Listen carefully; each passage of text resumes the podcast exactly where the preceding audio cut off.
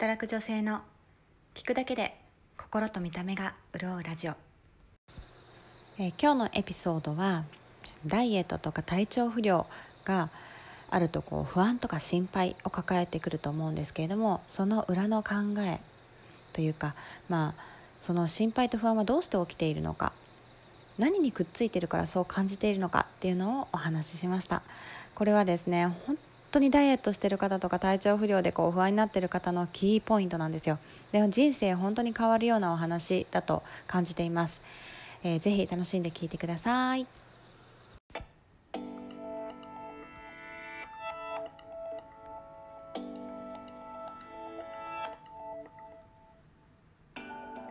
こんにちは。エステティシャン歴11年の心と見た目の自然美引き出しエステティシャンなほこです。この番組は食事制限しても運動しても痩せないし思ったように綺麗になっていない35歳から45歳の女性がスルッと痩せて綺麗になり自分に満足できるようになるための栄養と心理の話をしています。私は10年以上のエステをしてきていわゆるダイエットをしても悩みが解決しない2つのパターンを見てきました。1つは王道のカロリー制限やエステで結果が出ない人がいるということ。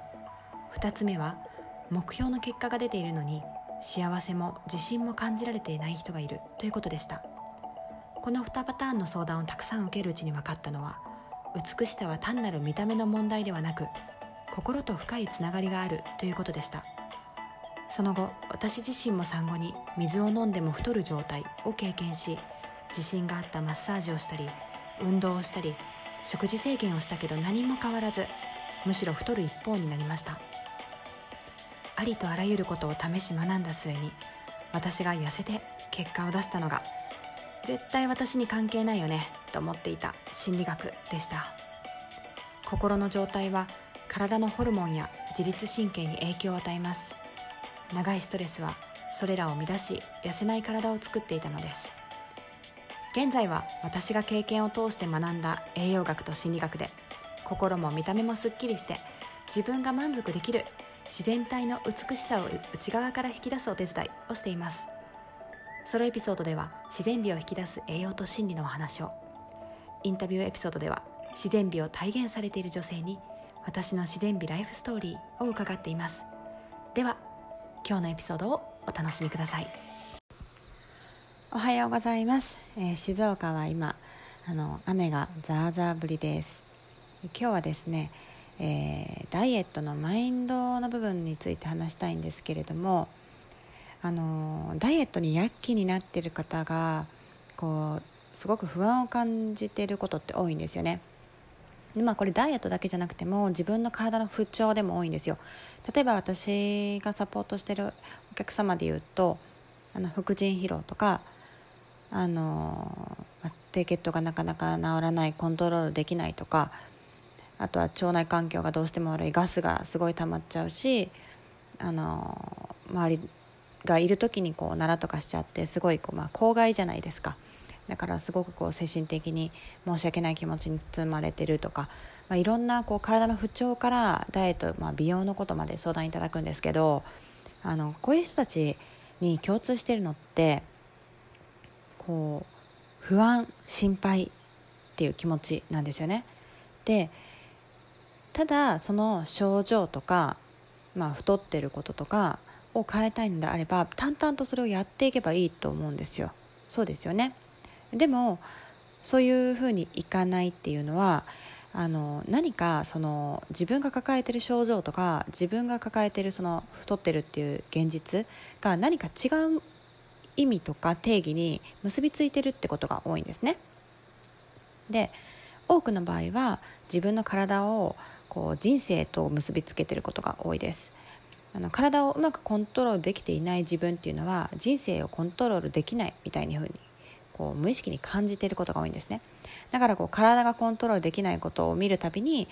こうあ自分ってできてないじゃんとか自分は何もできないんだとかこう自分のなんかこう人生行く先真っ暗みたいな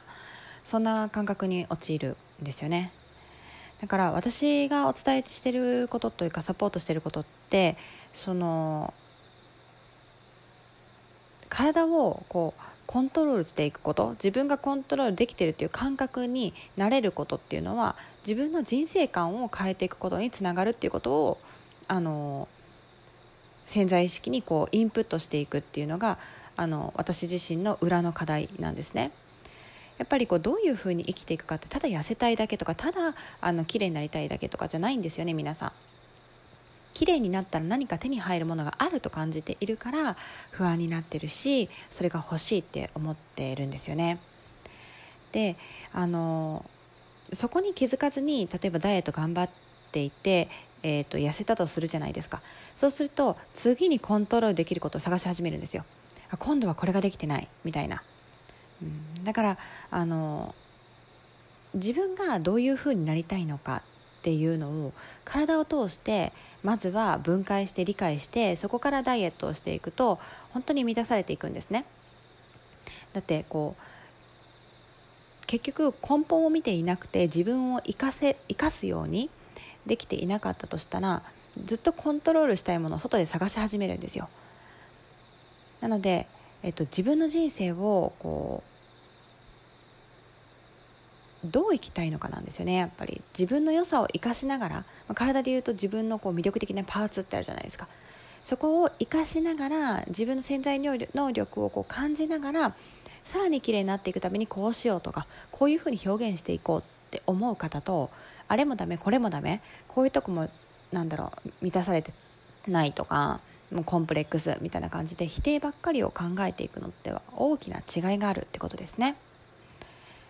だ。からダイエットって本当にね深いなと思うんですよ。そこに心配とか不安を感じてるってことはそこに何かを見出してるってことなんですよね。うん。なんか今日はですねこれをあこれ伝えなきゃって思ったので録音し始めました。というのもあの過去の私が本当にこれそのものだったんですよ。なんかこう他人と比べてあ自分はこういうとこがダメだとかここが太いとかあのなんだろうこの自分私はいろいろ体調の不良もあったんですけど、まあ、そういうところも全く自分コントロールできないから人生もコントロールできないとか例えばこれをやろうと思っていてもこれが出てきたこの症状が出てきたらあそれできなくなっちゃうじゃんとかなんか自分が自分でコントロールしてるんじゃなくてなんかコントロールされてるような感覚だったんですよね。でもどんな状態であってもそれは自分がコントロールできるんですよできないって思い込んでるのは自分なんですね、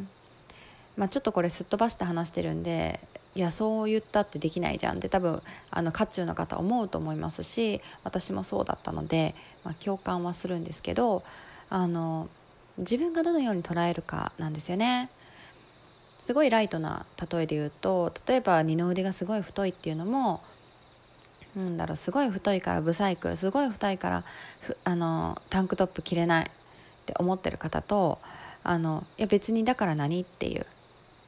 うん、たくましくてかっこいいでしょって思う人もいるんですよね。本当に。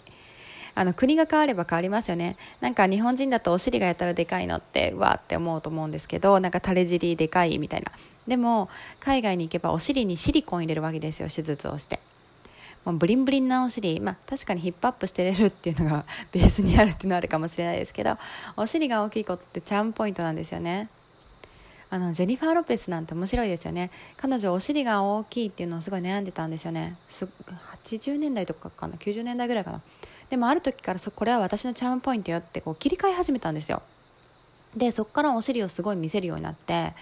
あの方向性を変えてなんか彼女の中のブレイクスルーが多分あったと思うんですけどすごくないです。だからこう自分がどう捉えるかでもう変わるんですよね全てが。でもとは言っても自分の中のやっぱりこう理想ってありますよね。自分を生かした中での私ならこれをこうしたいとか私はこれをこうした方がもっと魅力的に見えるとかそういうのを体を通してですね行っていくともうすごく満たされます。あとは体ってやっぱ反応早いんですよね。人生ってやっぱ何十年？長ければ100年ですよね。ね人生100年時代ですから。そう思うと体を通して自分の自信を養ったりとか自分の人生観をこう表現するっていうのはもうすごくなんだろう一番身近で一番自信になってやりがいのあるポイントだと思うんですよね。まあ、ということでですねあのもし自分の体の不調とかダイエットのこととか、まあ、太ってるみたいな感じで悩んでるとしたらその不安とか心配っていうのは自分の何に結びついてるのかなって振り返っていただくといいと思います。そして自分はどう生きていきたいのかですね。是非あのー、幸せなダイエットをですねやってみてください。ということで今日もありがとうございました。良い一日をお過ごしください。バイバイ。